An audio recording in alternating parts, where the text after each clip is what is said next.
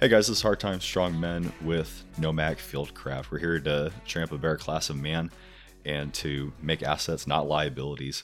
Today we're having a little bit of a ruck rant. We're going to talk about uh, from the ground up, you're handing someone brand new person a rucksack, how they're going to set it up, different modifications they can do, and how to actually operate out of it. So, Nomad, thanks for coming on, man. Excited to have you here. Yeah, thanks, dude. I'm really glad uh, we were able to make this work again in such a short time frame. I'm super pumped. I love rucks. Oh yeah, I mean, well, it's whatever you do. If you operate in any capacity, you're going to have to bring equipment with you. So, makes sense to you know have some experience under your belt, figure out uh, how to help dudes that don't know what's going on, and uh, just you know kind of get past that initial hump onto bigger better things. So uh, the way I kind of set this up is, uh, like I said, starting from the ground up, uh, actually selecting, uh, choosing yep. rucksack if you're, you know, obviously not issued one. Um, different modifications that we've seen and done to our to our rucksacks, our equipment, to uh, help us use them better, and then just actual systems approach and operation, and then uh, you know ongoing maintenance of your of your rucksack. We always say skills over gear, and that's entirely true. That's always been true. Um, but there comes a point to where you have equipment that cannot be serviced, uh, equipment that is kind of dead from you know from the start. So, what would you say to guys who are looking to uh, select their first rucksack, whether it be new or used? Uh, what's your guidance for for those guys? I think the very first thing people need to think about is um, like mission dictates gear. What's the application? Before we even talk about new or used because obviously budget is a big thing for a lot of people. And um, this isn't a gatekeeping point but if you're in the military or a professional capacity that you're going to use it professionally then it makes sense to spend the money versus someone who just has the prepared mindset because like we said there's such a wide array of things you're trying to focus on. And if you have a budget and a family, maybe pouring, you know, a mortgage payment into your very first piece of kit is not the smartest decision. So right. I think the application is the very first thing. Like, okay, what are you using it for? In what context? Awesome. And you know, that answers the the size question as well. Because, you know, yeah. you know as well as I do that new guys, if you, you know, give them a large like a alpine, like a you know, cross country rucksack, they're going to try to stuff it full of brim and you know actually get out and use it, they'll never be able to get anything out of it at night or yeah, you know during a movement, anything. I just think the application, I guess, was like the first one. Yeah, like what are you using it for?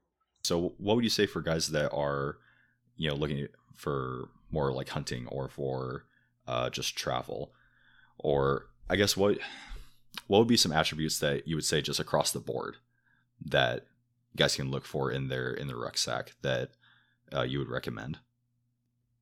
Um, without getting into, well, obviously we will talk about it. It's inevitable. We'll we'll talk about brands, but um, honestly, it's the construction. So again, looking at like the new versus used, if it's if it's made in China from Wish.com, probably don't buy it. But you can get a used, you know, medium Alice, like we say, and everyone's like, oh, these guys are like, you know, shrilling for medium Alice. I'm like, no, but they're pretty cheap and like I have a medium Alice that I bought that was probably never used in service. It looks brand new. Yeah.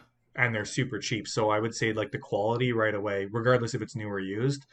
Um, and the construction, and again, like without getting too nerdy in the textile sense, because anyone who's getting into this may not be aware of the difference between like the different levels of Cordura. Because everyone's like, oh, Cordura is a whatever whatever textile material that's kind of a blend of other materials. Um, and everyone's like, oh, it's military grade or military spec. And there's 500D Cordura, 1000D. So that's just the weight of the denier nylon. That's what that means. Right. That's how much it actually weighs.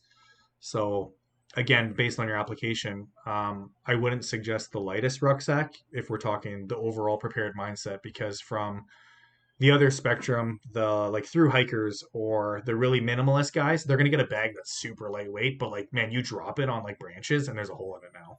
Yeah, that's what I was going to say too. So regardless new or used, regardless what brand, what Cordura, um, you yeah. know, how flashy or not is, how many, you know, MOLLE, what, how much MOLLE webbing has on it. It doesn't matter. Yeah. What matters is, you know, if you're able to use it, right? Yeah. So uh, needs to be serviced. So checking all of your major failure points, the buckles, the straps, Mhm. where everything connects, especially with you know when you're talking about internal versus external frame. So seeing Yeah. those stressor points, like on the owls, you have where um, where the top of the frame sits in, and I've seen a lot of wear in that area before, especially like the hip belt.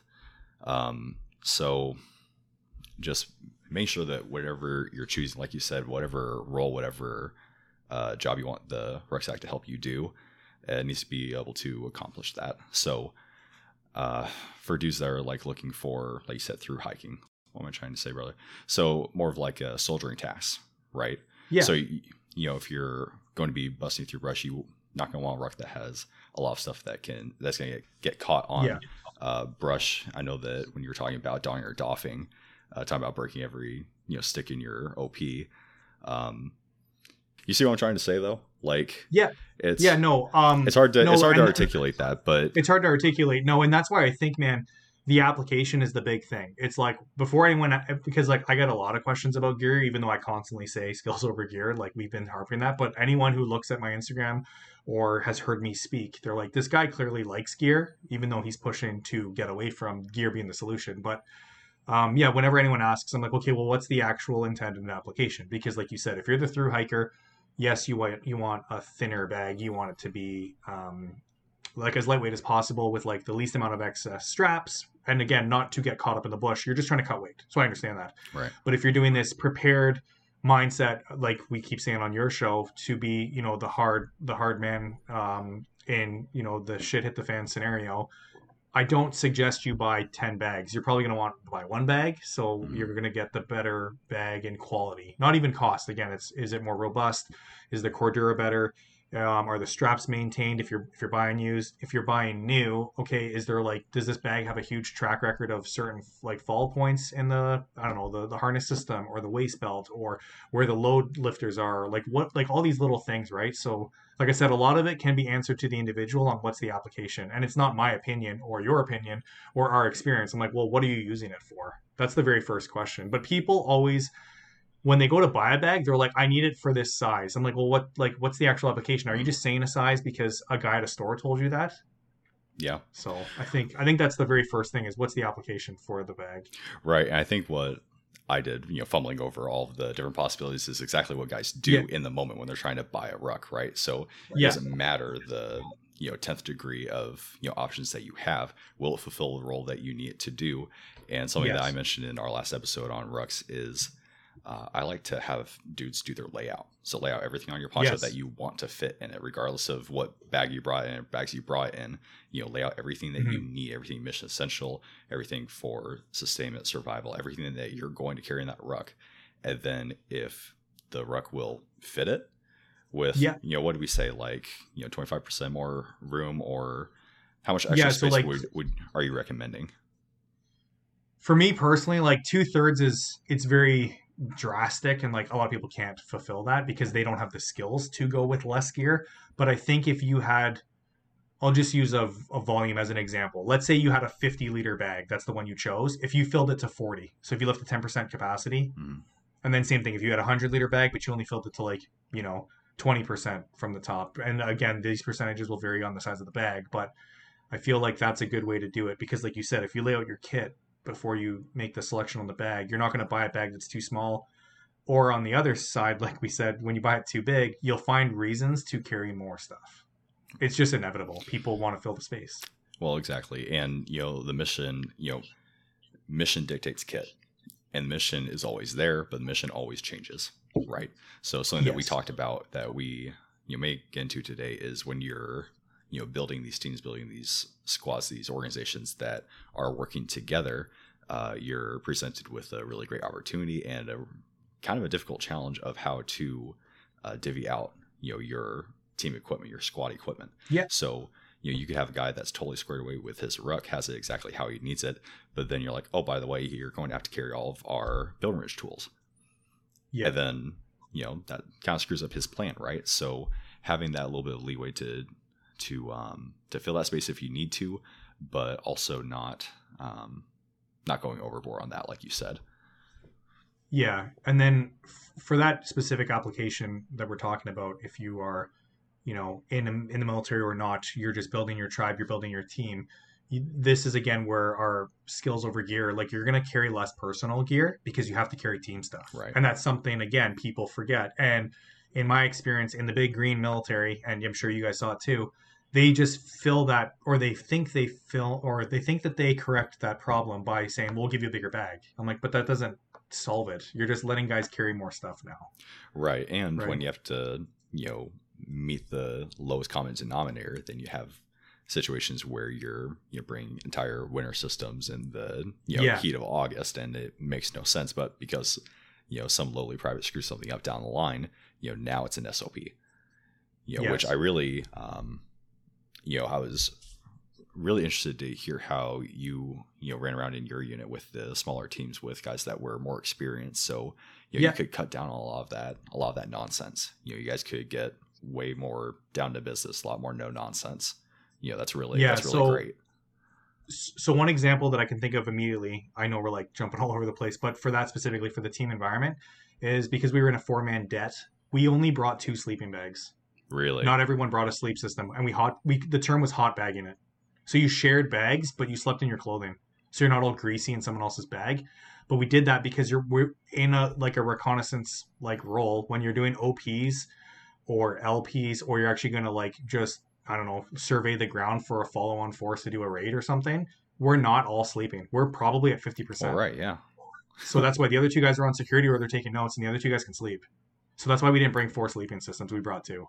That made so so much sense i didn't even think about it So then we can thin out gear because we have to carry like you know surveillance equipment, radios, batteries, machine gun ammo, all that cool that everyone who's never in the army thinks is rad. I'm like, yeah, but it sucks being a four man team.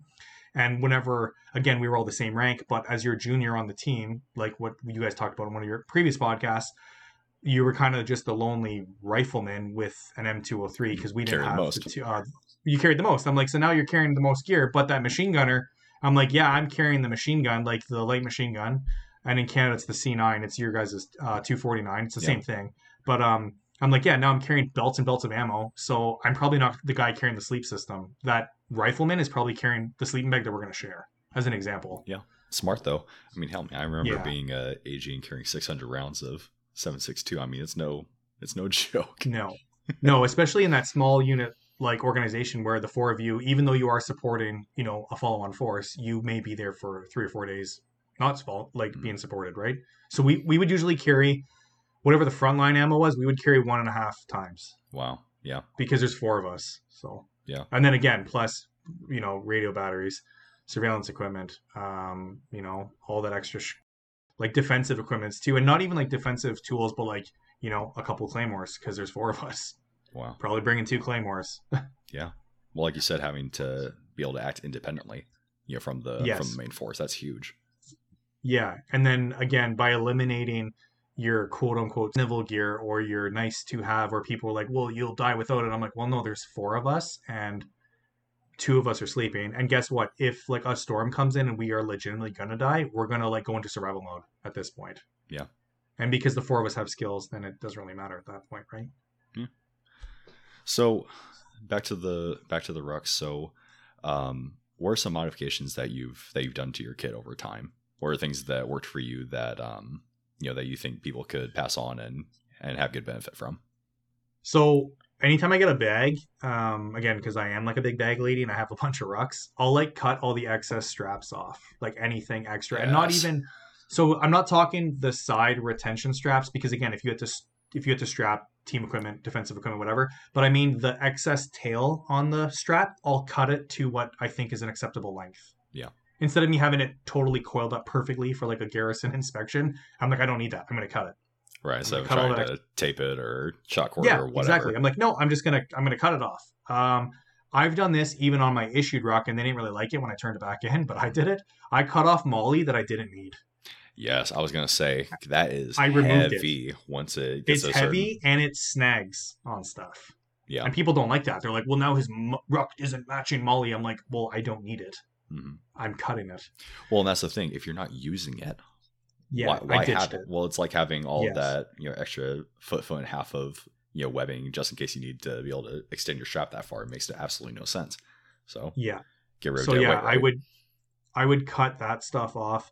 Um, I reviewed any like I don't want to say weak points, but like points that are most likely to get damaged. So like again, we'll use the Alice as the example. You said that sleeve where the frame fits into here because I have an Alice right here. So yeah, where that sleeve fits in on the on like the two corners there on a used bag or the frame will rub right, Right. on that part of the bag. So mm-hmm. I'll like inspect that first, and I may like burn it if I have to, or you know I'll even cover it in shoe goo where the threads are exposed or whatever I have to do before I even use the bag. I'm trying to find the weak points and I'm going to reinforce it as best I can.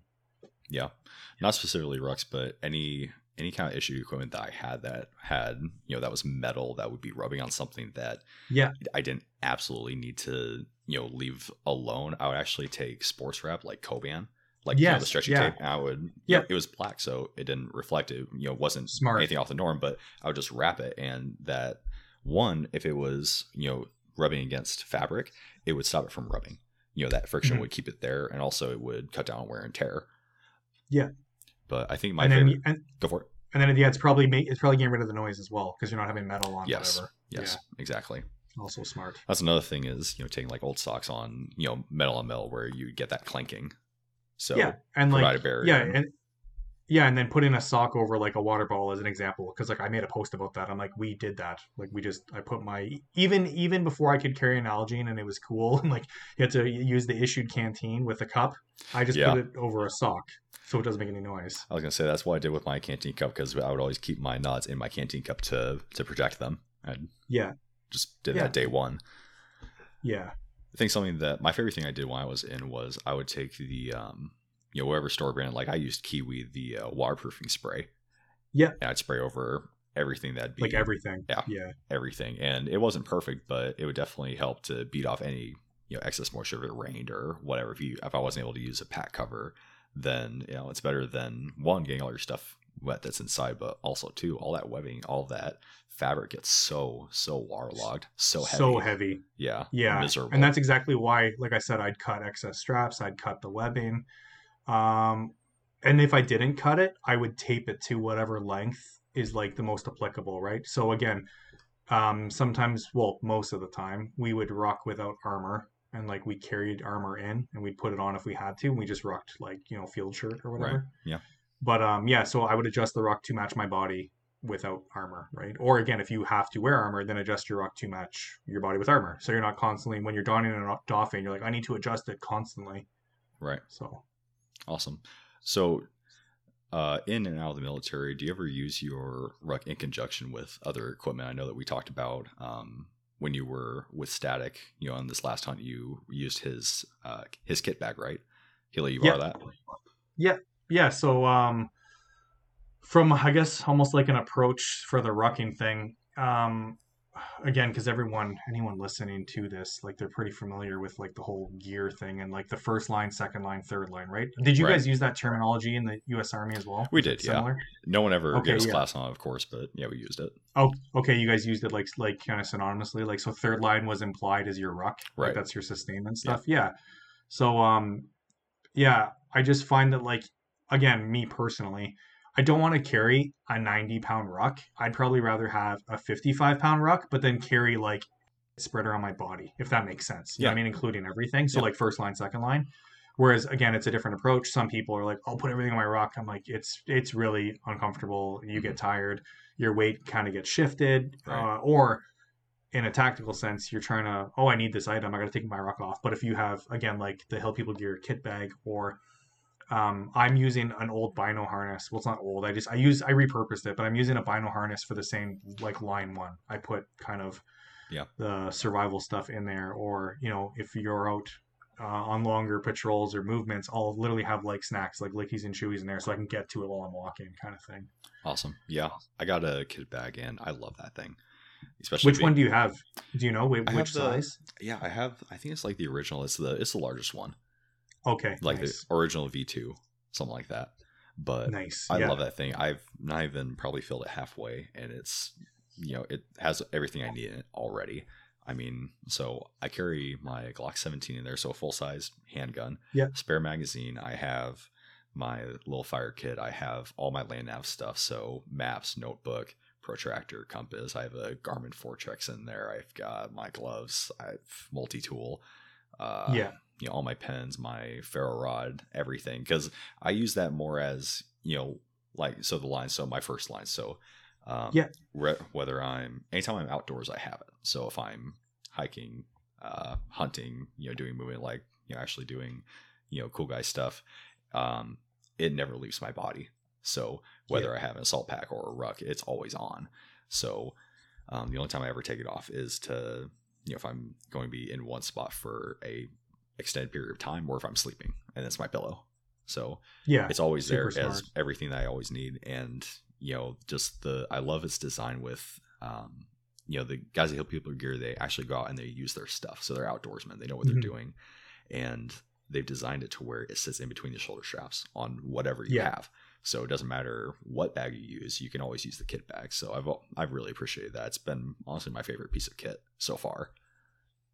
Yeah, and I definitely think it's under it's underappreciated or underused to supplement the rucksack because again, I I understand the purpose of the first line and there's going to be people who disagree and they're like, "Well, the first line should be on your body."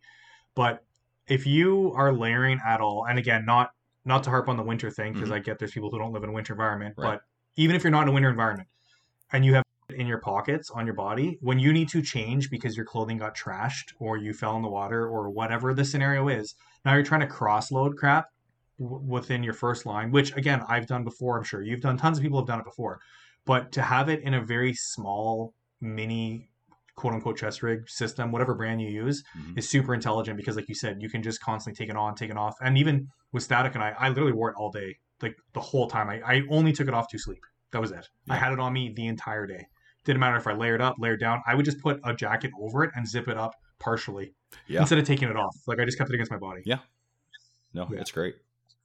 It was Yeah. super intelligent. And then again, to have things in a nice, neat spot to supplement your ruck, I think, or your three lines, arguably not even just a rucksack, I think makes sense because, like I said, and anyone who's rucked, not even professionally, even if you like hike and you're like you hike with your family or whatever, I don't like in my pant leg pocket while I walk. It I either hate it. rubs or chafes, or I'm going to lose it. Even if it's tied off, I hate it against my leg. I don't like that. I've never been able to do it. So cargo pockets, I've never been able to use them ever because it Yeah. just chafes the outside of my leg. It chafes. and yeah. yeah, it's horrible. So Yeah, and the only thing I've ever put in cargo pockets, even now, on some of um on some of the hiking pants I do wear now that I'm not in uniform, I'll put my gloves. So contrary to you with the Hill People Gear uh, Hill People Gear kit bag, where you said you have your gloves, because I talked about it in our layering episode on our show. Um, I put right glove, right cargo pocket, left glove, left cargo pocket. So even if I'm super messed up and exhausted, I know my right gloves, my right pocket, left gloves, and left pocket. And gloves are a thing that I've never chafed when I've walked. But I mean, like a ferro rod does a map again in the military terrible in a cargo pocket i hated having a map in my pocket with like your compass your protractor all that and i've even seen guys rip a cargo pocket on a long infill and they lost their entire nav package because it was in Goodness. right pant leg pocket so i think the hill people gear kit bag or something like that is a good it's a good supplement to make your rucksack a lot better of a system yeah, for sure. And for dudes that use belt kit, yeah you know, so I have got 100%. my so I've got the kit bag, and then I also have a Nixie Warriors light fire rig, which is kind of a mix of you know having a larger butt pack, but also having you know all that MOLLE webbing on the side where you can have all your fighting load and everything else. But I use those in conjunction together, and if I Yeah. you know I'm gonna have a longer uh longer outing, I have you know I supplement that with an assault pack or a ruck, and you know off you go. You have everything you need all the time, and like I said, you know, Yeah. even if I'm going to you know doff the you know doff my uh, belt kit, the kit bag always stays on. So yeah it's it's worked really great using that systems uh, approach. I've been very pleased with that, and uh, you know my counterpart six, he was always very you know he originally was um, skeptical, but then he was amazed by he was Yeah. sold immediately oh yeah, I mean well functionally so not per item count but functionally i carry the same Yeah. amount of equipment that he did in his ruck you know which is a, Yeah. huge mystery ranch you know bag Yeah. that he filled to the brim and functionally i carried the same amount of stuff that he did just in that belt kit and my kit bag so yeah a lot of it has yeah to you just do had it spread out yeah, Yeah. well a lot of it is you know trying to make your equipment go farther than uh, it is at face value so anything that i have in my in my kit i want to serve two or three purposes if i can't do that then i want to be small Mhm. and you know, just trying to trying to take that mentality, which is a lot different from when I was in, uh, has really changed just how I how I look at kit and how I look at um, uh, you know, just looking at packing list, uh, you know, at face value, uh, what I can do and how far I can how far I can push it. Yeah, and like I just think the whole load everything you own into your ruck and just not carry anything else on you is like again, it's from a physiological standpoint, it's terrible to carry that much weight. It doesn't matter if you're like, I can do 100 pounds. I'm like, everyone can who's done it. It's just not good long term. Oh yeah. And then, uh, like you know, from a realistic tactical scenario, what if you lose your ruck? You have nothing on you now. Right. But like we said, if you have that, uh, you know, Hill People Gear kit bag or an, or an equivalent of it on your body, Mhm. I'm like, okay, well, I don't need to rifle through my rucksack at one in the morning to find my fire bag because it's in that chest rig. Right. Well, I appreciate what you said. How you know about your gloves? Doesn't matter how screwed up you are. Doesn't matter how you know I know what where they are. the Yeah. day. You know where they are Yeah. because you you carved that out. Like Yeah, that is your like SOP. right glove, right pocket, left glove, left pocket, and I do the same thing for my winter layers with with my coat. I Yeah. have bigger mitts. I've got big outdoor research, like huge, like they look like snowmobile gloves, but they're not. They're I don't know the the model, but they're big outdoor research Right. ones. And I have them in right glove, right pocket, left glove, left pocket. So it's it's just like the SOP for me. Every piece of garment, I'm like, okay, I have gloves in each pocket. Yeah, I mean, you carved that out through experience. You know, Yeah, you instead actually of getting me out putting and it doing in stuff. a kit bag. Yeah. yeah, I mean, you getting out and doing stuff. You know, that carve that out and it works for you, and you'll never forget Yeah. it. yeah, exactly. Yeah. All right, and then let's talk about operations. So actually, you know, working out of living out of your li- living out of your ruck. So something that I didn't really touch on in our last episode was actually packing your ruck. Yeah. So what's your wisdom there? So, um, obviously, you want your heaviest items against, um, like against your back. So, I guess we kind of skipped it, but like internal frame or external, regardless of what ruck Right. you're choosing, Mhm. you kind of want the weight, the heaviest you can get against your actual body. Um, and again, I'll use I'll use any military rucksack as a kind of a baseline because anyone knows. Like again, doesn't matter the country, doesn't matter the origin. A military style rucksack usually they have an internal quote unquote radio pouch. So picture like that. That's where people would want to put the heaviest items. But again, people are like, "Well, I'll put my CamelBak there because it's the safest." I'm like, ah, like I would put your heaviest items there, and your CamelBak or your bladder is probably going to explode. Like, you know, Yeah. I mean, like I've used a bladder too. I I still see the need for it sometimes, but I'm not going to put that there. So that's essentially where you want to put the heaviest stuff. And then your least likely things to use, i.e., your sleep system, is probably going to go at the bottom. You're Right. not going to use that at the top because you're not going to rack out right away. Even in a not military, not tactical context, you're going hiking with your family for you know three, four days. You're sleeping at night, so that could probably go on the bottom. Um, and then yeah, there there's a not an argument, but people are very obsessed with you put your most used items up top, and I don't disagree with that. But I would agree. I would argue more that again, your heavier items make more sense to have it higher in your rucksack, up top of your shoulder blades or between your shoulder blades. Sorry. Um, and I'm thinking food because I've seen so many people, man, pack food at the bottom because they're like, well, I'm gonna eat later. I'm like, but now you have all that weight hanging off your back. It's too far off against your body. Well, then whenever you have limited time to eat, you have to go all the way to You got to go through your whole bag. Exactly. So I actually put my food in last and my water at the very top.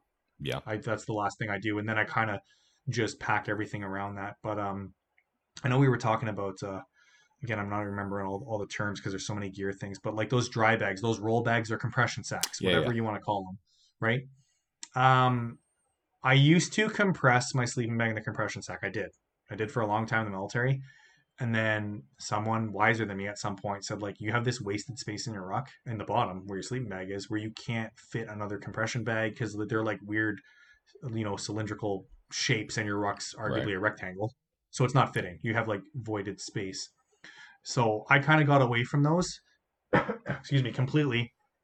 Um, again, other than I put my food in a separate bag. That's just how I do it. So I can grab all the food out and kind of eat from there. But um, yeah, I do the contractor bag thing we had talked about. So I, I just take the biggest, the biggest, most heaviest duty uh, garbage bag. They just call them contractor bags, but it's a black garbage bag, and I throw it in my rucksack. And then even if the ruck has a split design, so again, all the military bags are a hop or an Alpine European tall rucksack, internal framed. Um, I I like eliminate the divider. I'll unzip it or open it so I can just put my sleeping stuff and then pack all my shit on top. I don't want it to be like these guys are like, well, I can unzip it and get my sleeping bag out. I'm like, but now you can't repack it the way you did in your apartment or your house before you got to the field. Right. So I just shove everything in the bottom. I use a contractor bag. And then, like I said, I put all my heavier items at the top. You kind of want it right against your back. Um, yeah, and then just to repeat the end, I keep water and food accessible at the very top. And the CamelBak thing at the top makes sense, not just because it's less likely to explode, but I can fill it now and not empty my bag. Yeah. Smart. Because again, people who put it in that radio pouch, which we've seen everyone does it in the army, Mhm. I'm like, well, now you got to empty out all your to get your bladder All right. and and what we did it was just our sop for guys that did do bladders because your buddy could refill it or get to your water we carried it underneath our ruck lid strapped down Uh, I've seen was that before. out. Yeah. it was on top that's how we all carried it if we had a bladder Yeah. so i could see it from you and i could refill it if i had to or i could grab it or whatever Yeah. I've seen that done that's before just how sure. we did it yeah and then as well to have it outside of the bag if it does explode even though my ruck is waterproofed it's not trashing my food or anything or mission essential gear it's totally outside my bag and now you just have water on the outside of your ruck Yeah, I was gonna say with guys putting it in that radio pouch, it's not even that you know it's on the top of your ruck and just drained down. It is the full thickness, The full thing. Yeah, everything you own is soaked. And I, dude, I would love seeing guys. They'd put it in their contractor bag or their waterproof bag. I'm like, dude, that should literally be completely separate. I don't know who's telling you this, but I'm like, what you're doing is wrong. Well, I made this. I made the mistake of putting uh like soiled clothes, like going through a Okay, water crossing yeah. in a contractor bag, and then you know I never used them again for that field problem. But then I got back to Yeah. yeah, I got back to my barracks room. While I was emptying everything out. And I was like, oh, I didn't. I didn't think that far ahead. I didn't think of it. Yeah. Yeah, No. exactly right. And these and these are just little things that like you know like like we keep harping on. It's experience based Mhm. and like you know by us sharing this information, it's not like we're not trying to dictate like do this or you know you're retarded or do this you're gonna die. I'm like well no we're doing this because like I've done it wrong for years and I did it right for years so. Yeah. Maybe this might work for you. And the, the like the CamelBak or water bladder thing is a big one where it really bothers me when I see people put it inside their ruck. Like it actually like makes me anxious to think that like they're gonna get all their shit wet. Well, it's such a it's such a weak point when you think Yeah, about it. and, like- a- you know the pros versus cons. It doesn't make any sense to to do that. But again, people are thinking it from like, oh, I'm filling a space and it's the shape of the radio pouch. I'm like, yeah, but that doesn't make any sense, man. Yeah. Like where you're putting it because it's going to explode. And again, um, um, I wasn't mechanized, but like, um, I have been in a vehicle before in the military and they just throw your rucks and nobody gives a shit. So I'm like, now your CamelBak is exploding. Whereas if mine's up the top strapped, if it does explode, it's not in my bag. Yeah, I was gonna say I don't every time they throw off, it's like ten feet off the ground too. So Yeah, Good exactly. So I'm like, I, yeah, like I don't really care at that point. And then again, for the context of not in the military, you're just packing your normal bag now for your prepared mindset. Um, having that weight high up with the bladder makes sense. mhm. It's like on my, it's it's actually above my shoulders, right? Because of where the lid is. Yeah. Right. well, it and that's sense to have you know that's just biomechanics, man. I mean, that's just Yeah. how your body is designed to bear weight. You know, Yeah. with your center of gravity and everything else. So Yeah. it's you know just seeing guys like pack all their heavy shit on the bottom or you know far away from their body just the the torque on your back is just it, it's horrible Or like to see the weight shift in their ruck because their ruck is not tied well. Yeah. You know what I mean? Like Yeah. like you'll be out with some people, and like they thought they had X item up top, and then they open the ruck and it's like literally by their sleeping bag. I'm like, ugh, because you didn't pack it properly. yeah so now it's shifted, or or you're that guy you're walking and it's shifting. Like that's terrible. Oh yeah Terrible feeling. Yeah. Watch watching it move around. So Mhm. I think yeah, like really locking down how to pack your ruck and um honestly the contractor bag is an easy thing. It waterproofs all your shit.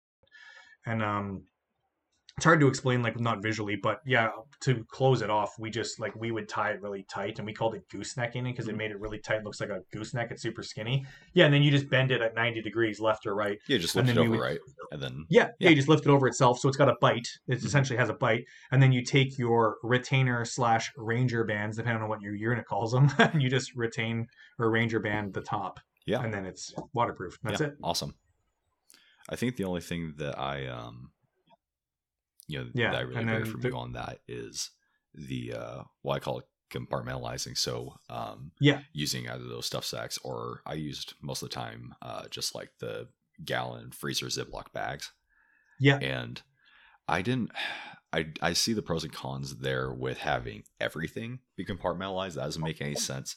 But my Yeah. little stuff, so if I had extra batteries, you know, like undergarments, things of that nature, where Yes. I wanted to be able to, you know, to be able to pick out a bag day by day or like food, you know, like food rations.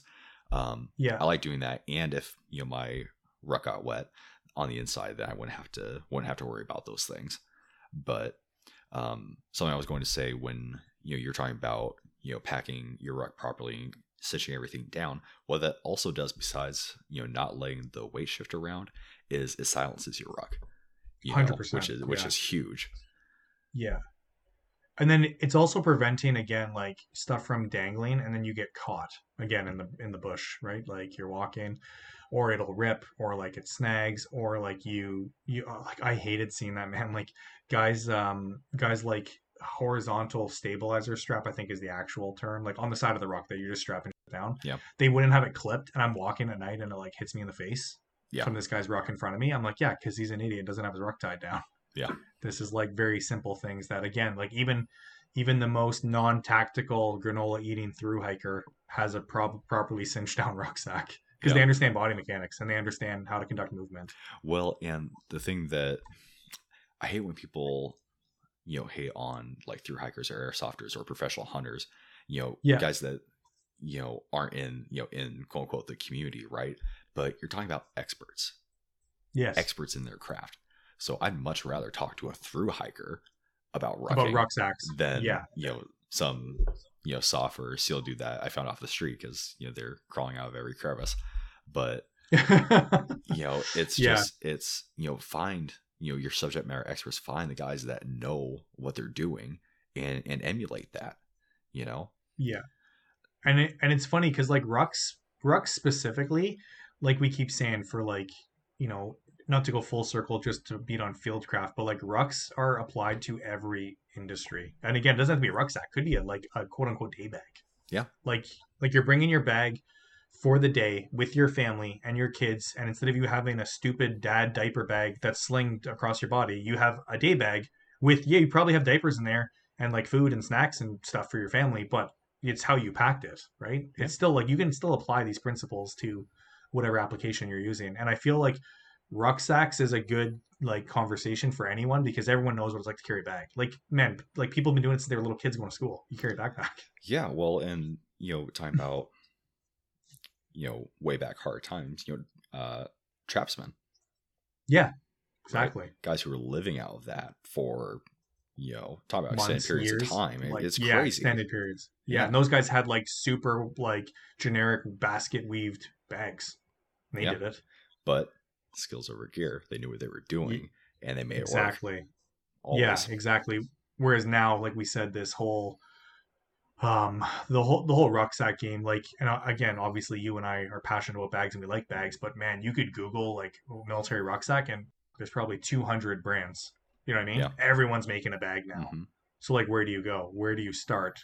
But like I said, it's if you can just kind of follow these, you know, end user quote unquote operations on how to pack a ruck, how to don a ruck, how to doff a ruck, um, what you, what it's being applied for. Like it doesn't really matter on the brand of bag at the end of the day. Yeah, there are more comfortable bags, hundred percent there are.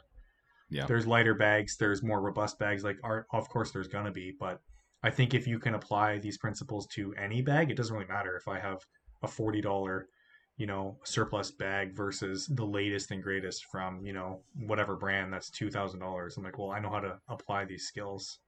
Yeah exactly uh so talk about donning and doffing so i know Yes, i'm wrong I- do you want to do you want to talk about why Yeah. i'm wrong No, I was gonna say, do you? First off, we'll we'll make it more interesting. Do you want to explain how you put on a rucksack? how i put on a rucksack so because you do it I- the same way ninety percent of people do it.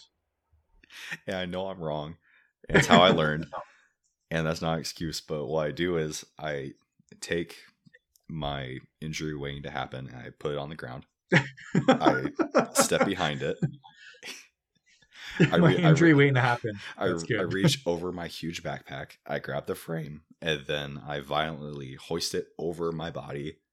I fit my arms through the straps and then I let fall Perfect. really That's hard. the best. And then I clip in. on your on your her body. yeah, I mean, it's a great plan every time. so why do you think people do that? Just because, again, we'll go to the military context. Because someone was screaming I- at you to put it on. But Is that why? and that's my thing. So that's not like no like, where did this come from? outside of the military, no one has ever put on a backpack like that. So who, right though? Like, have, Yeah, have you ever seen it's anyone do that? No. So No, who came up with it? I don't know the point. So, and that's my thing. So, as a medical professional, I'm a nurse, right? Uh, so, Yeah. as a medical professional, that's horrible biomechanics. don't Yeah. don't do it. If you're doing it, stop. Right. But also, you're just so you're flipping your ruck for no reason. The one, the ruck that you just packed for no reason. Yeah. Right. All your mission essential get you're just throwing it around just just for fun, I guess. And then you know, for one, it makes no sense for the space. You know, if you're in a confined space, you can't don a ruck or anything like that. yeah, Um, but you're just inviting injury, and it's not it's not quicker. It's not more efficient. No. I don't I don't understand. So how No. how did you learn and how do you don your ruck? um oh, I was going to say before I say that, I'm actually going to explain the other one because I actually thought you were going to say you did it this way, but it's I think this is the more common way. So I'll like again, no one's watching, we're just talking. But um, when you grab the bag, I think most people will loosen one side, so whatever Oh. side you are, Oh, then you throw it. and you throw it. So I think that's like the other people just kind of put an arm in and then try and fish their other arm in, hook it through. They'll do the old bend over at the waist, looking at the ground, and then cinch up the bag. And then they're like, "My bag's on," and I didn't throw it over my head, right? Um, I think that's the most normal way, well, quote unquote normal way, or most common way people do it, but it's also wrong. Again, like from a body mechanic standpoint, if you're slinging the bag around on one one arm, you could pull your back you could get your arm stuck trying to fish it in. Again, I, I know people who are like, well, I don't have kit on. Okay, but if you have kit on, you're going to get caught. Like I've seen it. I've seen it with a sling. I've seen it with like their radio antenna, all this crap. They can't get their bag on. Um, but yeah, doing the overhead thing, I don't know like either, sorry, where that started, why people do it. It's like they do a weird squat and they hold it over their head and they shove their arms through. And then it's like loud, lands on their back, whatever. So yeah, the way I was formally taught, or sorry, the way I was formally taught how to do it by a much more professional soldier than than me was we sat our bag down on its like bottom and we just loosened the straps again as much as we had to to get our arms in we sat down into the bag put your arms into both positions from the seated position while you're still sitting in the bag we would lean back and kind of rock onto the back of the bag so you could tighten the actual straps if you chose to use a chest strap i suggest you do we would adjust it from that position while you're kind of rolled on your back like a turtle. And then we wouldn't roll over to our front. We'd kind of roll over to our side so that you could shoot um, one leg out in front of you. So you're essentially in a kneeling position, which is a firing position, a super stable platform. And then from there, you could stand up into your ruck. Yeah. So it's safer because you're just sitting into the ruck. Um, you're also not throwing it over your head and like we said, from a tactical standpoint, you're and like I've had this happen to me all the time. People hit me in the face with the bag because they're in front of me. They hit debris, and again, you're in you know a layup position or a release point, and now your entire patrol is making noise because you're all doing it this way. It falls on your back, you get injured, or it gets caught, or whatever. But if you all sit into your bag and do it one at a time, again, from a tactical standpoint, I can cover you while you do it. Like we can stop and halt, and I can say, Seven, put your bag on. I'll cover you and I'm literally sitting on my bag while you sit into yours. Adjust it, get to your kneeling position, then stand up, and then you say, "Okay, I'm covering you now," and then I do the exact same thing. And like you said, it's no slower. I will argue with anybody; it's not slower. Yeah. It's extremely safe, and we're actually covering each other the whole time. Yeah. Instead of every person throwing it over their head, no one's getting injured. You're not. Oh, also by doing it this way, if you have any additional kit strapped to the side of your rucksack, you're not mm. losing it like a yard sale when Yeah. you throw it over your body. Yeah. So yeah, it was shown to me very early on in my military career. Like I was a like literally nothing E1 on a course, and this dude looked at us and said, "You guys are." I know you're gonna bleep it, but he's like, "You guys are fucking retarded. You're gonna kill yourselves putting your rucksacks on that way. This is how professionals do it." And dude, it literally stuck in my mind as an E1. And as I worked up the ranks, every guy below me, I'm like, "Dude, you're not putting your ruck on that way." I'm like, "That's retarded. We're not gonna do it that way. This makes way more sense." Yeah. And and even at home too, man. Like again, not in the field. If I'm grabbing a bag, or like or, or I'll use the field as an example. There's like a bench. I'll put the bag on the bench to sit into it or stand into it. I even with a day bag, I don't throw it over my head because it's just muscle memory. Yeah. I've done it so many times now of sitting into it. Because again, my argument with people is okay, well, if you slack once, now you're going to do it, you're going to default to the way you've done it a million times, Yeah. which is the overhead throw or the, you know, over the shoulder sling or whatever. Right. Well, I was gonna say I've done that before with vehicles, where I've you know set up on Sat it on the vehicle. Yeah, Yeah. Went behind exactly. it, strapped on, Yeah. and off you go. Exactly, which is no different than the sit-in method, but you're doing it in a you know light infantry capacity or whatever, a patrolling capacity, for argument's sake. Yeah. Um. Yeah, and then so that's donning, I guess, and then doffing, taking it off, is literally the exact kind of opposite. Um, we wouldn't sit down all the time, like I just wouldn't, but sometimes what we would do is I I might be from a kneeling position and I would just loosen up one strap completely and then uh, take out my other arm and lower it under control. But I'm not like hitting the quick release buckles on the thing or flicking your arms off. Or um, the best two would see guys again in the military context. You're standing there and they just like hit the Fastex buckles and it falls. And like the guy's six feet tall, it falls on the ground, makes so much noise, yard sale, all his stuff. And then now he's got to reclip it because he's like, I need it off. I'm like, you can, I'm covering you. Like, I'm literally covering you with a gun. You can take one second Right. and take it off properly Yeah. and put it down, and then you can sit your ruck um, down. The other thing too for do- like doffing, like taking it off or whatever, um, we would always sit our rucks. Whenever I put my bag down, even now out of uniform, I put it down so my shoulder straps are facing the ground. Because if I don't have a ruck cover when it's raining, the part against my back is not getting soaked. Yeah, smart. And that's how I got everyone to do it. Mhm. Doesn't matter your rank, your position. I'm like, you're all taking off your ruck that exact way. And it makes you're sense. sit on it. Yeah. Yeah, it makes sense, right? Uh, Instead can you of talk about that? having rucks. Can you talk about sitting on it yeah. sure yeah so um again in like the military context or you know your minute manning or whatever when you take your ruck off we would sit on it for a long halt for a short halt we would actually just again go to your like go to like your kneeling position your firing position and then you would sit down on like the same way that you would don it on the like turtle position so you're kind of seated on your butt with your feet flat on the ground because the seated position is the second most stable firing position behind the prone. So I don't know why people would think I'm going to take a knee with a 100 pound ruck. Because again, this same dude that showed me how to put it on, when guys were taking a knee, man, he was walking by kicking them over and laughing and calling them retards and watching them on the And ground. they, and they turtle because they have no they balance. turtle and they can't get up. And then, or like they'd get a rifle butt in the face or their sling is all caught. And then that's whenever he straight up said, Are you guys not familiar with the different firing positions? And everyone's like, Well, yeah, we know them. He's like, Seated position is the second most stable platform. Why would you just not take a seat? And again, light bulb came on.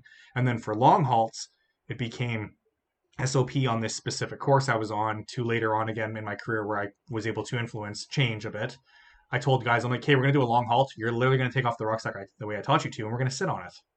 And how we would sit on it would be the same thing. We'd sit on it with the shoulder straps because we're like just halted, even if it's raining. It was reversed for this one. Your shoulder straps would be up. So if we had to move, I could sit into the rucksack from that position instead of me trying to flip it over. Yeah. Yeah. No, that's awesome. And that's just and that's just the way we did it. And again, people thought I was like being super anal with my my ruck OCD, but I'm like, no, dude, this actually makes sense, and it's super applicable to everything we're doing.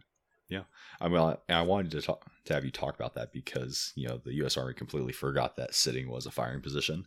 So yeah. you know that was I'm pretty sure the Canadian forces forgot too until this until this bro told me in 2007, and he called us retards, and I'm like, oh, sweet, yeah. like we could sit in a rucksack. That's totally makes sense. But I love how I love how you like said that he told y'all right. He's like, hey, that's retarded. You know, this is how Yeah. professionals do it. Yeah, Like, dude, and that was is the way he said it. He way. literally said, "This is how professionals do this." Yeah. And right away, it made me feel like, "Wow, I'm not a professional. I'm a amateur." All right. Like so this guy's okay, calling me out. So introduce a challenge and introduce Yeah. a standard, right? Yeah. So I mean, so cool. And then I also liked what you said about um, was it short haul or long haul where you uh, lay ruck with the straps down. okay, so so we would only lay it for the straps down. Sorry, if we were actually going to be like in a patrol base or defensive position, or or like your patrol is actually completely stopped. But Cool. for short halt, you would sit with it in the turtle position, so it's still on your back. right. Like Yeah, you're yeah. still wearing the rucksack and you're seated back with your feet flat, so you're in a like seated position. And then a long halt, you would actually, you know, doff the ruck or take it off like a normal human, put it down on the ground, sit on it, but the shoulder straps are up in this position because if we got bumped, you could sit into it from that position. makes sense. Yeah. And that's how we did it. Yeah. Yeah. Sorry, just my mind when I thought of um, No, that's you know, okay. putting your ruck down for an extended time, right? Yeah. And military hunting, you know, whatever context, your you know camouflage can be on the outside of the outside of the ruck, so you put it down with the camouflage facing out. It just Exactly, makes more yeah. sense, right? Or if you it makes more sense. yeah, or if you Yeah. like uh sew on scrim or you know whatever on Yeah. your ruck. I mean, just it makes more sense. it makes more sense to keep it cammed. And the other way we did it too, like I said, if you were actually caching your rucks or you're in a patrol base doing army things now, um, and it's pouring rain, my shoulder straps and waist belt aren't getting soaked. Awesome. It's the top of my ruck that is. Yeah. Yeah, cool. Same dude, same guy told me, and same thing. He very politely said, "You guys are retarded" in the patrol base, and we corrected the retardation of how to put on a rucksack. I love guys like that. I had a yeah. I had an NCO. He was one of my favorites, and he I don't even remember why it was messing up, but he just looked at me, and it just he had he had pain in his eyes, and he said, "Why? Why are you doing that?" And I just stopped for half a second. It's like, oh, because I'm an idiot. He's like, yeah, yeah, you are, and you know, you just you need people like that who'll just you just need people like that. just you know kind of Yeah. snap you out of you know whatever bad habits you had. And I don't even understand though where it came from because like I was already in the army for over a year by this point. Like I got in like mid 06 and this was end 07. So like I was yeah, I'm a fucking new guy, but I like like I'm not fresh off basic, you know what I mean? So mm-hmm. like where did I learn to throw a rucksack over my head like the way you described? Like who showed me that? Because it's wrong. Exactly. Yeah. And this guy corrected it immediately. And then, like I said, from there forward, I'm like, hey, Nomad's never going to do that. And when I'm an NCO and I'm crusty and old, I'm going to correct the behavior. Well, and you just talking about with me, you know, with me right now, it's just like, wow, I'm ashamed. like, why are you why are you stupid? But yeah. you know, and that's the thing. If we can impart any amount of knowledge, because you know, I think I was talking with you about this, you know, earlier. If you're, you know, if you're listening to this podcast, if you're, you know, on all the Instagram pages, if you're learning about all these tasks, and if you're, you know, learning all these things, you know, you don't have the cop out of, you know, pleading ignorance, right? So yeah. if no. you know if at any point you have you know someone needs to step up in your community it's going to be you you have a duty knowing this stuff and training this stuff that you can't say oh i didn't know or i'm not you know it's you so Yeah. you know especially being able to impart good knowledge you know good values good you know sops it, it, it's invaluable so or, Yeah.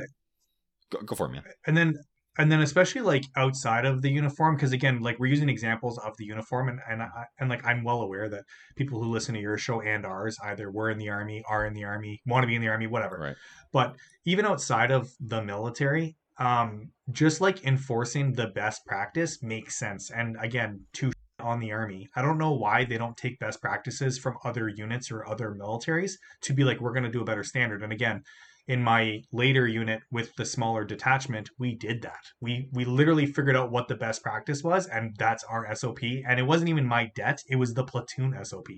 awesome I'm like, that makes the most sense. So, like, why would people not listen to this and do this for their community now outside of uniform? Right. Well, like what you said about the uh, the British dude with the dropping method Yeah. for the ruck. I mean, makes To the ruck. Yeah, perfect sense, and he makes perfect sense, dude. And as soon as he told us, and this guy was like, well, well, obviously he had super, you know, valid experience, but like by rank term for people who are, are only care about his rank, he was an E3. And he literally looked at like the E7 and E8 and he's like, you guys are fucking retarded. We're not doing that. And and they're like, wow, he's right. We're listening to him. Awesome. And it was a thing now. Awesome. We all did the drop in method. I'm like, it became SOP. Yeah. Cool. So, uh, what do you have tips as far as maintenance for you know for your rucksack? I, I guess any equipment really, but um, you know we're talking about rucksacks today. Something that I used to do, you know, and what I still do is I have a little Yeah. maintenance kit that I you know keep in whatever you know whatever kit, whatever you know salt packer ruck that I have. It has. Uh, you know, has a sewing kit, has adhesive pass or adhesive patches. It has uh, little bic lighter for loose strands, has commonly used buckles, that sort of thing. Oh, and there it is. Nice. Yeah. yeah. So as you're talking about yours, I'll open up mine. I carry it as well. And I even wrote on it because I'm OCD. Uh, Nice field, Field repair. repair. Awesome. Yeah, so I have all the same stuff you mentioned, but this same dude who showed me the rucksack trick, who will remain unnamed, he said carry shoe goo in there Okay. so you can fix any holes in your rucksack or your clothing. Cool. And it's literally super tiny, and you can see it doesn't Yeah. like it fits. No space. That's crazy. Yeah, so um, I carry one of these just like you do. I carry it. So if it's in a rucksack, um, I actually carry two because I'm like super double redundancy. I have a bigger one, but I carry it in the top lid of my ruck, Okay. so I can reach it, accessible, whatever. Yeah. And then in my assault pack, it's on the outside pocket. That's just kind of where I carry it. Um, and then yeah, for a good field repair kit, for yeah for repairing your ruck, um, the biggest thing is um, you know preparing before you need to repair it. So like I said, I would check everything before an exercise, after an exercise, before use, after use, whatever the application is. I check it all. Um, replace whatever has to be replaced. The biggest thing too, man, with again the Cordura bags, I burn a ton of threads. Anytime there's a thread, I burn it. Yep. Because I don't want it to rip or you know get worse. Again, the goo, if there is something ripping that I don't want to resew, I could just goo where the tear is, and then the goo hardens and it's good to go. Um, in mine, I don't have it out now because I was I was actually oh no I do have a couple left, but I, I was actually doing field repair the other day before we did this, not to plan it, but I was fixing my own stuff. Um, I replaced whatever crappy um, needles with like kind of the more curved ones Cool. So they're easier to sew by hand, right? I also replaced the crappiest um, thread with the thickest thread that I could put through Cordura, so it's heavier duty Nice. when I'm repairing whatever I'm repairing. I also carry a small multi tool in there Yeah. because it has scissors to cut the thread and it's got needle nose pliers, and obviously I have a multi tool in my kit. But I don't have to dig out my other multi tool because this one has it, and then I can repair my kit or whatever. That's redundancy. Yeah, and it doesn't weigh anything. Like the thing's like what two inches, not even super small. Um, I also carry extra Velcro. Nice. Do you? Um, yeah, I have quite a bit actually. Do you carry Velcro in yours as well, or no? I don't. No.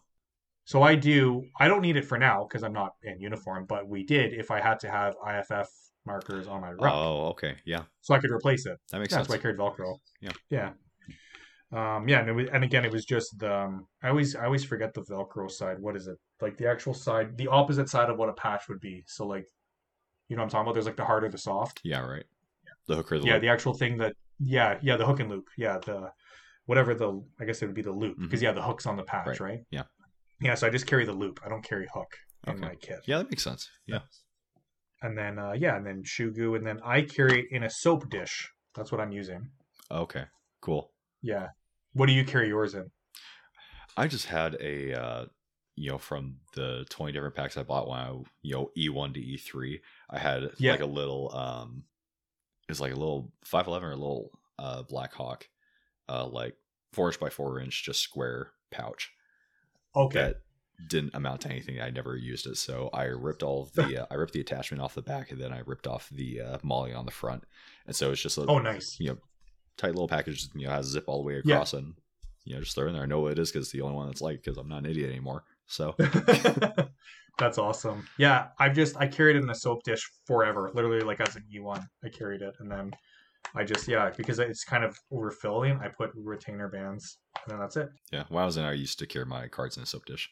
Oh, nice. Yeah. Nice. Yeah, and that's kind of what I use as like my uh, you know repair kit. And yeah, again, it's like because I can patch, I can sew. Um, I don't carry the waterproof spray though that you're talking about. Like I'll do that at home. Yeah, before yeah, that's why I do too. After, Yeah. but I don't carry it on me. Right? Again, I don't think that's worth the weight. hmm Right? Or some people would argue. Um, I could see doing I like a have- like a bar of wax. I could see that. yes. I wouldn't do the Yes. spray. That doesn't make you know just doesn't make No. any sense at all. No. Um, I did used to carry. I don't anymore. And um, again, it's a double redundancy thing, but I don't carry those patch repair kits that are specifically made for the Cordura. I just used tape, but like hundred mile an hour tape. Okay. And I would put two sides. I would just put like one side on each hole Yep. and then kind of cover it. Mhm. Because again, like what you said earlier, your triple redundancy or your triple purpose of your gear, the tape I can use for other things, but that adhesive patch, you can't even use that as tape. right. Like it doesn't work. yeah, it's not. So good. I just never carried it. Yeah. yeah Um, I just used tape. Yeah, I have a lot for of. my actual like, I love a du- water or for fixing. Yeah. yeah. I have a little roll of duct tape that um that actually took off and re-rolled you know off of the off of the donut, so I have more in a tighter package. Um, So we used to carry half a roll of like duct tape or 100 mile an hour tape wrapped around the bottom of one of our Nalgene's. that's smart. Yeah, we all did that. That's smart. so then I and and it was it was kept in my second line because I'm always gonna have water with me. Well, I've seen a lot of guys do it with their Bic lighters too. Those tape around yes. the Bic lighter. So I actually have that on all my Bic lighters, and um, I carry chapstick upside down, taped to a Bic lighter. Again, again, cold weather environment, or even in the field when you're nasty, You're always like gonna need don't either, chapped yeah. lips. Yeah, you're always going to need either, and you can actually use the chapstick as a fire starter if you had to. You could light it. Little trick. really, I didn't Yeah. know that. Yeah. Huh. Yeah, Yeah. Um, so I taped them together. Same thing. I have the tape, but I carried half a roll of tape taped to the bottom of my Nalgene. Um, yeah, in my kit. So I always had tape because yeah, you'd see guys who have like a whole roll of duct tape and some, you know, NCOs like that guy switched on. I'm like, yeah, I get carrying tape, but I'm not carrying a whole roll of it. yeah. That's super heavy. That's stupid. All right. Well, it's like what you were.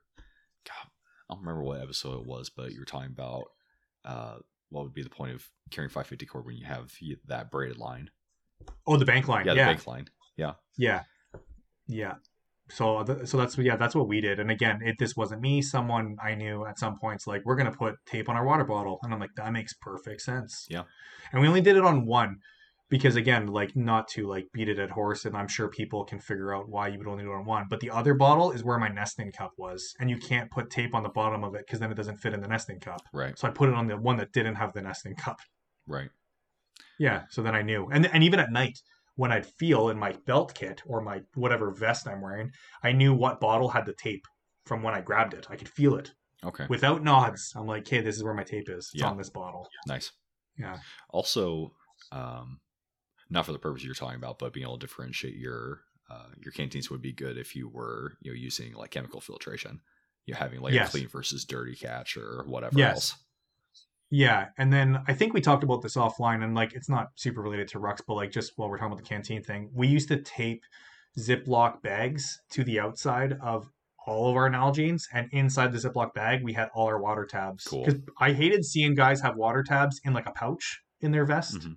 We just taped it to the bottle. Yeah, it's smart. So then you then you can open the Ziploc and get the tab out. Yeah. Yeah, and that's just what we do. Dude, did. I love aqua tabs. Like just They're awesome. price per you know per Yeah. point on the- you know they don't weigh anything.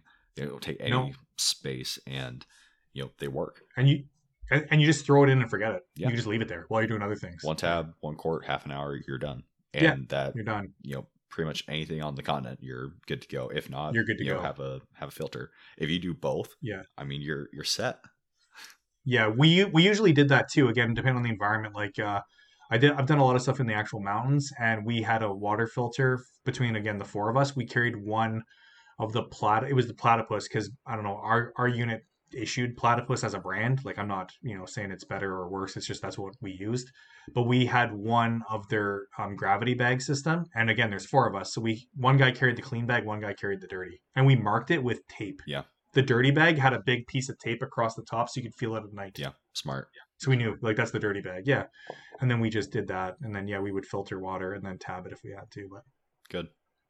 What other um not pro tips, but what are um some things that you've seen people forget or not think about? Like what would be your um you know, say your two or three items that you know you see people most forget or most neglect in either packing Their rucksack? or Yeah. or just their equipment in general.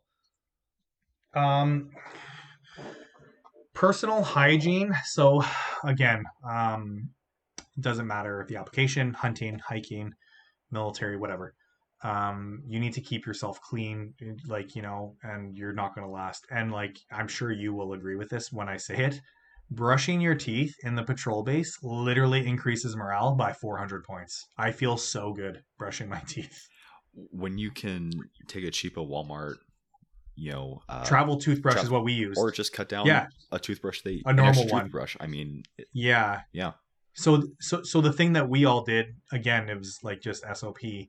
We all taped um, the travel toothbrush upside down with a travel toothpaste tube taped together. So you could pull out the travel toothbrush and then like have it out of its carrier, put the toothpaste on, brush your teeth, and then whatever. But it was taped in a package, super small. Cool. Um, yeah, and a bar of soap too. People don't bring that in the field. People are obsessed with baby wipes, and I'm not opposed to that because I do carry baby wipes as well. But a bar of soap, if you can shower or even bird bath, you know what I mean, or like you Mhm. come across a stream or something, Yeah. that is way better than the amount like a hundred, you know, pounds of friggin' baby wipes. Well, and they only go so far. You know, Baby wipes also freeze they they do in the freeze, cold. They do freeze. and they they only go so far because to a point you're only pushing around the bacteria or whatever Yes. else is in there. whatever and else. Then, yes. So you have to think. So things that are naturally growing on your skin, staff. Yeah. all right. Yes. And it, if you're pushing that into wounds or whatever else, you, you know, and uh, you know, there you go, wound care, right? You know what? Yeah. What you can do so much more with a clean canteen cup and some soap than you can Yeah. with you know a hundred you know pack of baby wipes. So Yeah, and like I still carry baby wipes, and and I did throughout my entire military career, but I called them wipes because I only used it to wipe. I didn't use it to clean my body. I used a bar of soap. Yeah. I was that guy who would boil water because I'm going to eat anyway. So I'm like, well, boil more water and I'll wash myself. Yeah. But And yeah, I th- the morale. I think huge. hygiene is a thing. Yeah, exactly. And like like the man, the morale of like cleaning yourself in a patrol base at two in the morning is like it's unreal. It's unreal. Yeah. Whereas guys just get lazy and they're like, well, I'm already carrying all this crap. I don't need a bar of soap. But like like well, just like we said, like my repair kit here, I literally had the same soap dish, dude, but it had soap in it. Yeah. And they were side by side in my top lid, and I had toothbrush and toothpaste and again, I think personal hygiene is something that's very overlooked when it comes to Mhm. rucking or patrolling or whatever you want to call it. You know, like the whole everyone's obsessed with recce stuff. I'm like, yeah, even in that small team, man, we all carried our own soap dish and toothbrush and toothpaste. We all did. Yeah. It's just a thing we did. My thing, besides you know hygiene, which is of of course super important, but um, just body care, self care, Yeah. type items. So you mentioned chapstick, so yeah. chapstick, lotion, and then also um, I don't know what it's called. Foot powder. oh, uh, we carried a lot of foot powder. Yeah, I we did. I would never leave without foot powder, but yeah, yeah, foot powder. foot powder. Dude, I came this close to trench foot in Afghanistan. it was so bad. Oh, mm, horrible. But um, and then I guess you count count it under lotion, but it's called um working hands. My hands in winter Oh, yes. They Yes. they split. I've, I've used that. they split, they bleed, yes. and they split down to the nail. Like my hands Yeah. are super bad for that, so I have to stay on top of it because you're just inviting Yeah. infection. And then I can't do anything with my fingers.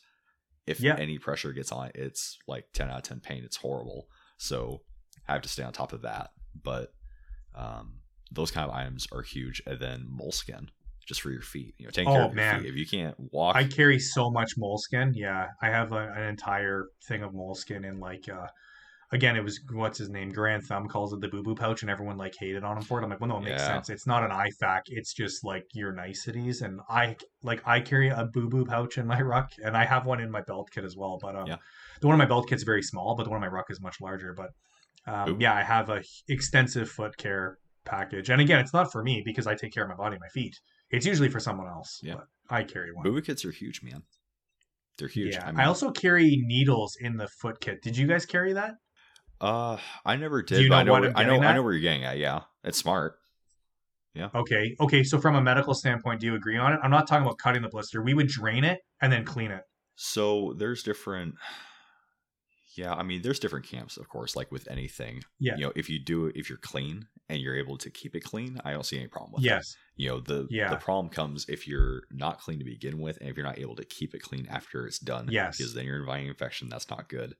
Um, Yeah. If at all possible, depending on the size of the blister, I like to keep the you know I like to leave it alone, just because Yeah. I can if I can manage it on its own with like moleskin or you know whatever Yeah. other covering, if I don't have to worry about it, then I try not to because in my experience, when the skin breaks on its own, it's already had that time to heal. Where Yeah. as long as it needs to, and that's less of a worry for me. But you know, you've I've seen some blisters where it covers the dude's entire you know the entire Foot. middle of his Entire foot, heel. and it's like Yeah, exactly. No, you're not going to walk around on that. So I mean, Yeah. I'll, you know, And that's the thing, right? SOPs are written in blood. Everything that you've heard or everything that someone set up has been there for a reason.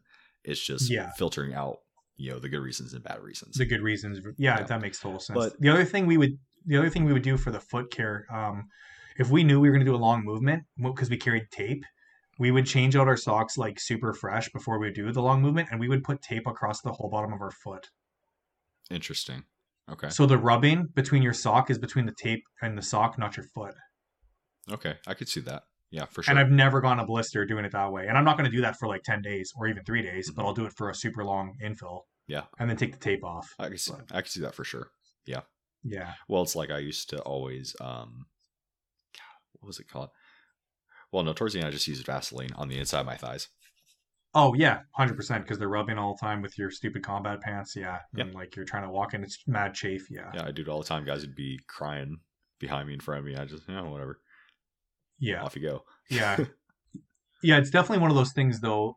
Yeah, like the boo boo kit or maintenance um, or personal hygiene. It's yeah something people again, like we said, we're talking about rucks, and you can maintain your equipment all day, but if you like neglect your body, man, you're you're not gonna last. Yeah, for sure. And I don't know why it's a thing people do. And uh, um, yeah, people again they try and solve it with equipment. They're like, well, just bring more clothing. Um, actually, yeah, I wanted to ask you that because again, it's on the lines of rucks. What what did you guys do like as an SOP or you now? Because like you've said it multiple times, is you care a lot more now because you don't have some Yeah. you know yelling at you to care. Mhm. How like how much spare clothing or socks would you guys carry? Oh man. So I would always bring at least one set of undergarments per day that I'd be out, plus Okay. extra. So especially Okay. socks, I never messed around with socks. I'd always have more than I needed. But just because like I literally had a long movement one day through, you know, through a river, through a rice paddy, you know, out, Mhm. you know, patrolled a town, went back into that Yeah. rice paddy at the end of the day after my feet had dried, you know, flew yeah, it got soaked again. yeah, Yeah. got back to the barracks, took off my boots, and my feet were white. Oh man, I had the ridges going up into my foot. So Ugh. yeah, no, I don't play. I don't play with feet. so extra socks, I'd pack two a day, uh, just as a, a as a baseline. Yeah, as a base. That does make sense, and I I totally can see that. Yeah, we carried or not like as an SOP, but I only carried one a day.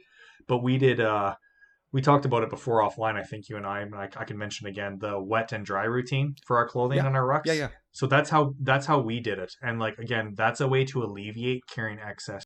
Do you want to describe that for people? Yeah. So um, again, not from me. I didn't invent this. Is uh, I've I've YouTubed this to confirm the source.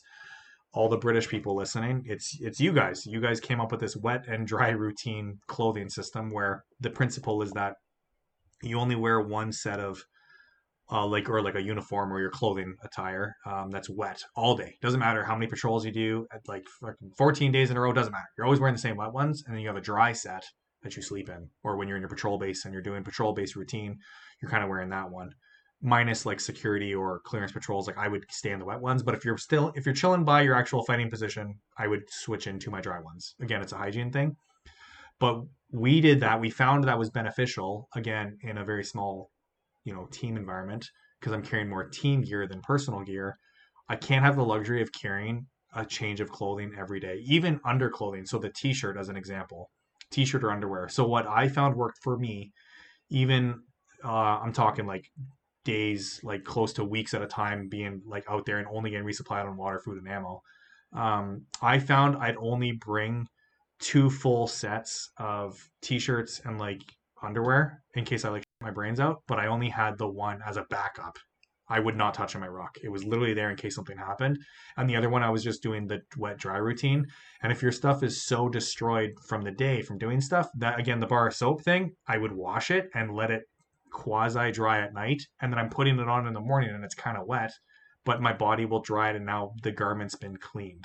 So I'm carrying way less clothing than your typical guy would tell you to carry. Okay. But again, I learned that through experience because I'm like, I'm not carrying three spare uniforms. I'm like, I'm going to carry one and I'm literally going to sleep in it. And I'm going to wear the trashed one all day and then I'll clean it. And the sock thing, I totally get it because like I've never had trench foot. I've never been close to it, but I understand that. But the same thing with the sock, um, the wet dry routine, how we did it, unless your socks were totally soaked. I would take off the wet socks during the day that I wore, and when I'd sleep at night, finally in my sleeping bag, I'd put them against my chest underneath my clothing, so my body would kind of dry them, and I would sleep in clean, dry socks or no socks at all. Let my feet completely air out, like baby powder them, just let them chill, and then depending on how wet they are, I would either change socks if I had to, or put the semi-dry ones on now. And if they were really soaked, we'd hang them off our rucksack underneath our lid so they could kind of dry while we patrolled. Yeah, I was gonna say that's what I do now. Is if I have yeah, Yeah, socks that we need did that. drying, I would just I'll just hang off my kit, let them air yeah dry. and and like we just did that man because honestly like i said i was i was a new guy too and it was very easy to be like i'm carrying three combats because my sergeant told me to i'm like yeah but now i have to carry all this platoon Right. and i'm carrying so much clothing or i i even remember being that dude i had like 10 t-shirts man on a like 18 day exercise why did i need 10 t-shirts Right. I could probably get by with three. Yeah. If you proper or sorry, if you practice proper like you know routine of wet and dry routine. And again, the Brits have been doing this forever, and I'm sure I'm not describing it as well as these guys can, but that's just how we did it, and it made the most sense because now you're Yeah. carrying less clothing. Yeah. In your gear. Well, and the hygiene thing is is huge, right? So not sleeping in you know wet soil clothing yeah, wet clothing. Exactly. I mean- yeah, and especially if you take the time to clean yourself. And again, all like we'll stick it to the the the patrol base, like the military context. Whenever you know you're going through patrol base routine, and the last thing after like you know security, your comms, your weapons cleaning, all that dog. The very last thing you get is rest. I was that dude, man. I would not just go to my bag and sleep. I would like boil water, wash my face, put fresh cam paint on if I had to. If they're like, you gotta put cam paint on, I'm like, okay, well, I'm washing my face. I'm putting cam paint on. While I'm boiling the water, I'm brushing my teeth and I'm gonna eat my food and then I'm changing into my dry clothing and I'm and yeah, I may get 40 minutes of sleep versus the two hours, but my my gear has been serviced. I'm gonna like I, at this point, I'm going to outlast someone. Well, eventually. and well, and there's something to be said about um, the quality of rest that you're receiving versus Yes, you know if you get longer rest that's you know not as broken. Yeah, right. Yeah. that's broken or isn't as uh, fulfilling, isn't as you know as high quality as you know after you've gone through that you know nightly routine. That routine specifically, you know, Yeah. that's really important. But also, um, you know, the comfort level, right? That's huge. Yeah, and and again, it was something I learned very early on, and I'm like, okay, I think the, I think just speaking from like the hygiene perspective in regards to rucking or patrolling, I'm like, it's something that's overlooked because people just want to sleep. Mhm. They're lazy. They're like, I need sleep. Yeah. But again, I'm like, anyone who's patrolled for longer than three days and done like weeks at a time with only can resupply, you know, beans, bullets, and you know, water. Yeah. Like you're probably. I'm not gonna ask the rear echelon for a spare combat top. I don't need it if I can like keep my clean. Yeah. It's just yeah something that I learned over time, and then again I can keep my base weight. I guess we didn't even mention that. So base weight for a ruck in the rucking world is minus water or food. So it's just like your bare minimum. You're not including water or food. Okay. I can keep a base weight man of a ruck of sub 30 pounds like easily Goodness. Because I carry way less. Yeah. Clothing specifically. I'm like, I'll carry less, right? Yeah. Because I know I'm like, I have good routine, or I'll carry one item that can do three things, like what you said, Right. right? For even clothing related. Well, and keeping that weight down, right? You talked about, you know, going farther, going, you know, longer than other dudes. I mean, Yeah. that's that's invaluable being able to do that. Yeah, because like I said, if you can lighten up your load or spread the load between, like we said earlier, um, first line, second line, third line, I'm like that makes sense. Because even for me, like again with the belt kit thing, I carried a full meal and socks in my belt kit, like one full meal, like either um, MRE, like when you're, or we call them IMPs because the Canadian ration, but or like a dehydrated meal. I'd carry one full one in my belt kit and spare socks and one small stove, you know, like whatever. Because again, I'm like, okay, well, that's like an emergency. Because again, I'm not going to eat from the belt kit. I'm going to eat from my ruck. Right. I'm just using that like to spread the weight. Yeah. Or as an emergency if you have to ditch your ruck or ditch your assault pack or whatever the scenario may be. Yeah, for sure. So, what would be your, I'd say, your one major takeaway for someone looking to get get set up in, you know, with their ruck, you know, to you know to operate out, to live out of, you know, not for an Yeah. extended period of time, but just something, you know, the a foundational, uh, a foundational takeaway. something to get guys off on the right foot. Yeah. I think it would honestly do just be the first point I said on like what's your application? Like what are you using the rucksack for? Because like I said, so many people are pushing gear or brands. I'm like, but you don't need it for that application. And then from there, like we said, you can go through like, okay, what size of ruck? Is it internal? Is it external? Do I need outer pouches? You know, like, am I carrying team stuff? Like, like all these questions will get answered when you, your first question should be, what's its intended use? What, what am I, you know, doing it for? And then again, anyone who, again, for the, you know, for the hard, strong man outside of uniform and you have like a family to take care of or a tribe or people you regularly hike with, you probably need to carry extra stuff for them. And I'm not saying you should, but like to have the ability to if you need so. Because like you said earlier, it's your job. Like you can't look to the left or right. It's like people are looking at you.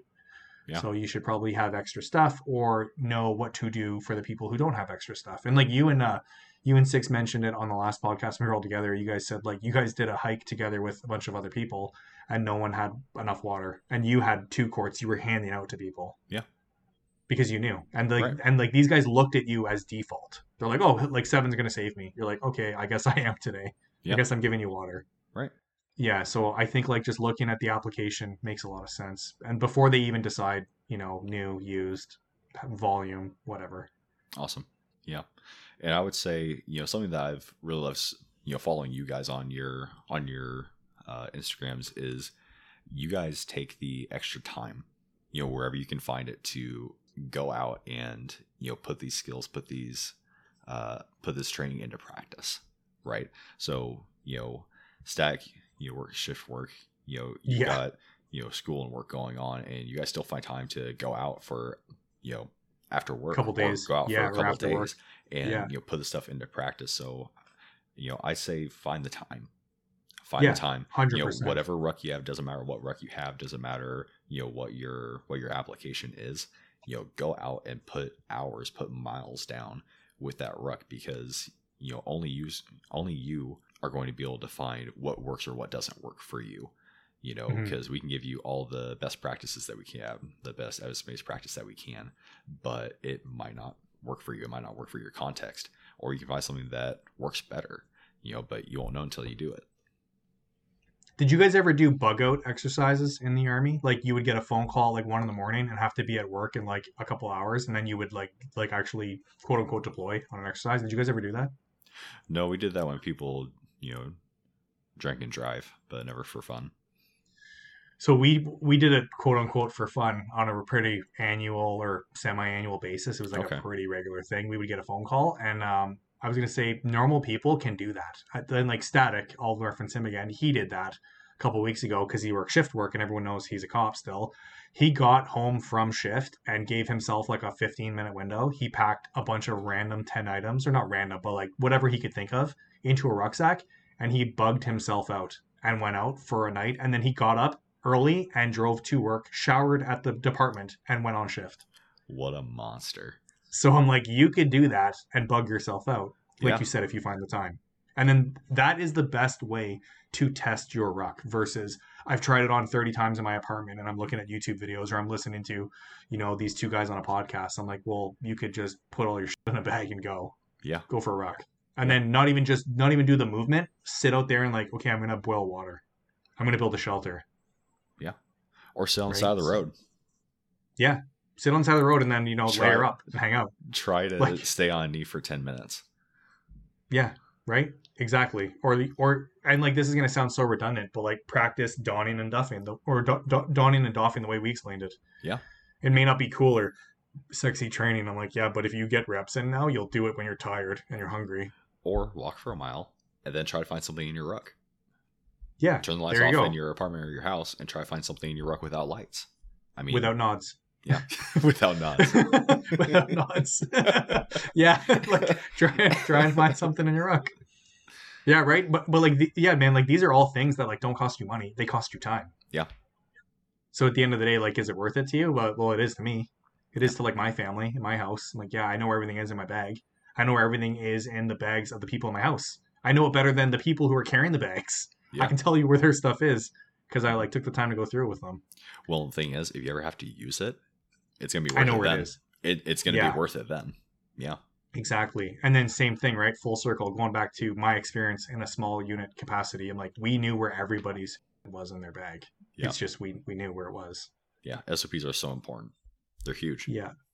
Yeah. And like these are things that like like you said earlier, you can develop for your own group, for your own your own people. Like, you know, you're not following a military like group. Or if you are in the military, change it. Be that man who changes the standard. Yeah. Be that guy in your platoon who's like, hey, I got an idea. I heard these two kind of wacky dudes talking about rucksacks. We're gonna try a few things. Yeah. Like you can make like you can be the change. Well, right. And, you know, just because something's been done for years doesn't mean that it's the best. Because it's always been like that. That right? Because That was the always line we said like that. last time. Yeah. It's always been like that. Yep. No. So yeah, dude. Yeah. If people had the time and just the effort, I think like yeah, like Ruckin's a good way to start in the prepared mindset. Because like you said, you need it no matter the application. You need a bag. Yeah, well, it makes me think of our last episode. You know, you talking about fieldcraft. You know, it is. Yeah, it is It's applicable to everything. Yeah. The baseline. Yeah. But people just don't want to hear it or it's it's work. Like what we said. Static went out after like and I joked with him after when he he texted me the next morning and I said like, dude, like the last thing any normal person wants to do after shift is go home, not shower, and grab a ruck and go to the bush when it's dark. But he did it. Yeah. Awesome. Well, and it just shows his commitment to it. Yeah. Hundred percent. Well, no man, thanks for coming on, man. You know, Thanks it's again, always dude. a pleasure, it. and you know, had a lot of fun this time. I think we got a lot of really great information in there. So, you want to plug your plug your podcast, website, everything else? Sure, yeah. So yeah, anyone listening, um, you can find us on our own podcast, that First Response Fieldcraft podcast.